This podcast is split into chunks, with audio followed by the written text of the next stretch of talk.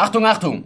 Wir haben ja noch eine wichtige Botschaft vorher. Und zwar hat YouTube seinen Algorithmus geändert. Kein Plan, was das bedeutet. Auf jeden Fall habt ihr unter Subscribe direkt daneben so eine kleine Glocke. Da müsst ihr draufklicken, dann kriegt ihr regelmäßig unsere Feeds und werdet immer informiert, wenn wir was Neues rausschießen. Also machen. Und jetzt viel Spaß mit der Sendung.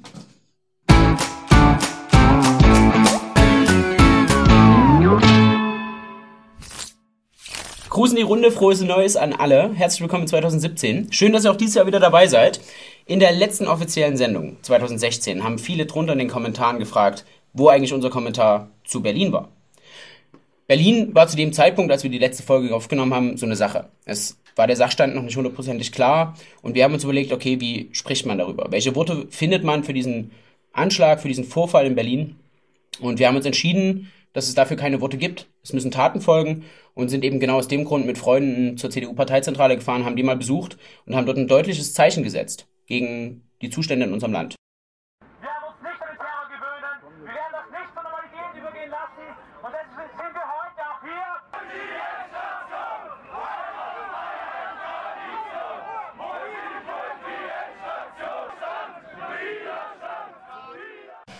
Es sind ja seit dem Anschlag ein paar Wochen vergangen. Das gibt uns jetzt mal die Möglichkeit, das Ganze nüchtern zu analysieren und nüchtern zu betrachten. Was ist eigentlich passiert? Am 19. Dezember ist ein 24-jähriger tunesischer Flüchtling mit einem LKW in eine Menschenmenge gefahren, die einen Weihnachtsmarkt besucht hat in der Nähe von der Kaiser Wilhelm Gedächtniskirche.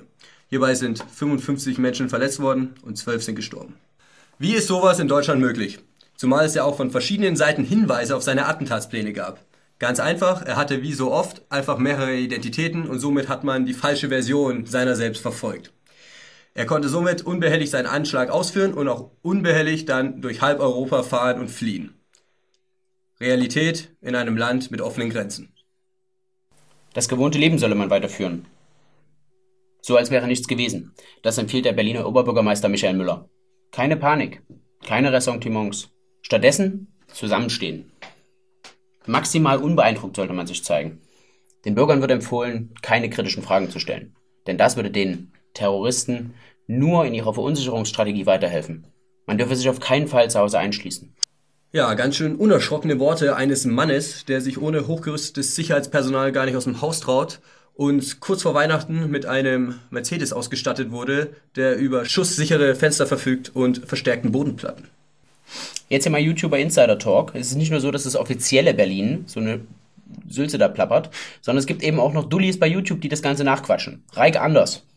Wenn ihr sehen wollt, wie der Typ komplett zerlegt wird, schaut ihr hier oben, haben wir verlinkt. Martin Sellner nimmt sich dem jungen Mann da mal an und zerlegt ihn von oben bis unten. Unwort des Jahres. Habt ihr vielleicht schon mal von gehört? 2014 war das Lügenpresse, 2015 war das Gutmensch und 2016, also letztes Jahr, war das Volksverräter. Ich finde, da lässt sich ein gewisses Muster erkennen. Gehen wir mal davon aus, dass das Gremium, das diese Wörter aussucht, nicht aus gutmenschlichen Volksverrätern bestehen würde, die für die Lügenpresse arbeiten, sondern aus normalen Menschen. Wie würden dann, Alex, die Unwörter aussehen?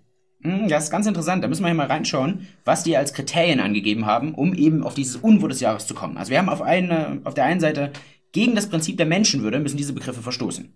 Ja, ganz klar, Pack. Ja, und es müssen einzelne gesellschaftliche Gruppen diskriminiert werden. Weiße heterosexuelle Männer. Zum Beispiel.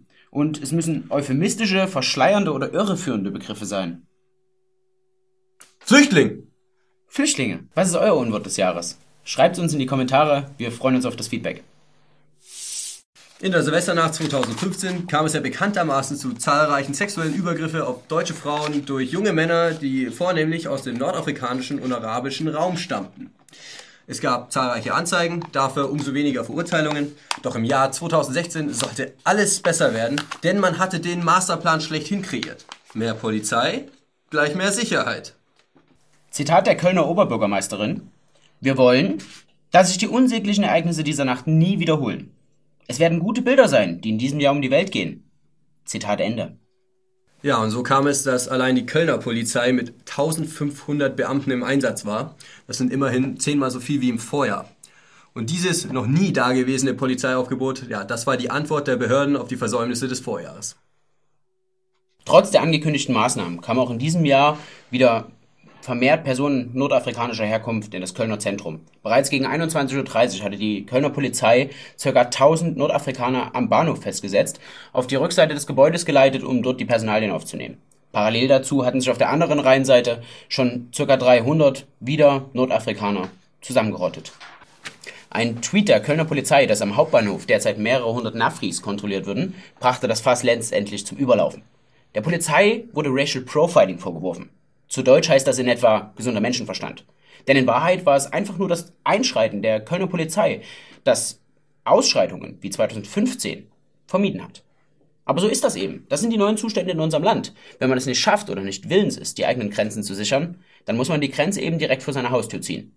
In diesem Fall eben quer durch Köln.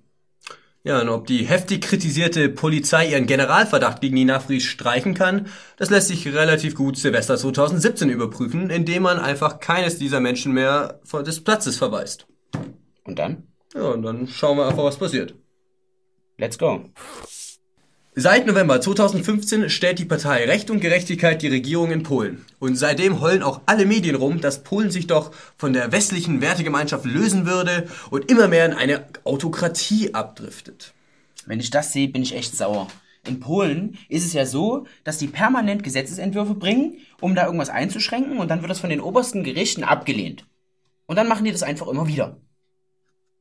Aber wenn ich da jetzt so genau drüber nachdenke, läuft das bei uns in Deutschland genauso. Schauen wir doch zum Beispiel zur Vorratsdatenspeicherung. Die ist jetzt schon mehrmals vom Bundesverfassungsgericht abgelehnt worden und ständig kommt die Bundesregierung immer wieder darauf, Mensch, da könnten wir doch mal ein Gesetz machen, dass wir diese Vorratsdatenspeicherung endlich durchdrücken können. Und dann gibt es immer wieder eine Klatsche. Ist also eins zu eins dasselbe wie in Polen. Ja, Alex, jetzt wo du es sagst, man wirft ja auch der polnischen Regierung vor, sie würde die, die äh, Medienfreiheit beschränken wollen. Aber wenn man mal zu uns schaut und mal die ganze Hate Speech bzw. die Fake News Debatte anguckt, ja, das sind doch auch einfach Tendenzen dahin zu einer Behörde, die unliebsame Beiträge zensieren kann von ja, alternativen Medien. Ja, das Eigentliche, was Polen von uns zurzeit noch unterscheidet, ist, dass die Oppositionspartei, ist ein verdammt schweres Wort auch, im Parlament mitsitzt. Aber dieses Jahr wird das vielleicht alles anders und auch bei uns kommt eine zusätzliche Partei als Opposition mit in den Bundestag. Ja, Freunde, das war's mit der ersten Folge des Jahres 2017.